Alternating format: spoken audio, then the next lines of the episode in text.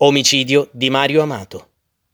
Mario Amato è stato un magistrato italiano che fu assassinato in Viale Ionio, a Roma, il 23 giugno del 1980. Sostituto procuratore della Repubblica di Roma, fu ucciso dai nuclei armati rivoluzionari per mano di Gilberto Cavallini e Luigi Ciavardini, mentre era titolare di tutte le inchieste sull'eversione nera a Roma e nel Lazio.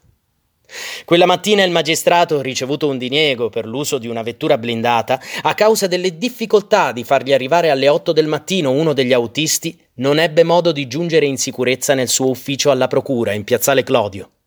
Mentre attendeva un autobus alla fermata posta all'incrocio tra Viale Ionio e Via Monte Rocchetta, il sostituto procuratore fu raggiunto alle spalle da Gilberto Cavallini, che gli esplose alla nuca un colpo di rivoltella fatale per poi fuggire con una motocicletta che lo aspettava, alla cui guida era l'altro NAR, Luigi Ciavardini.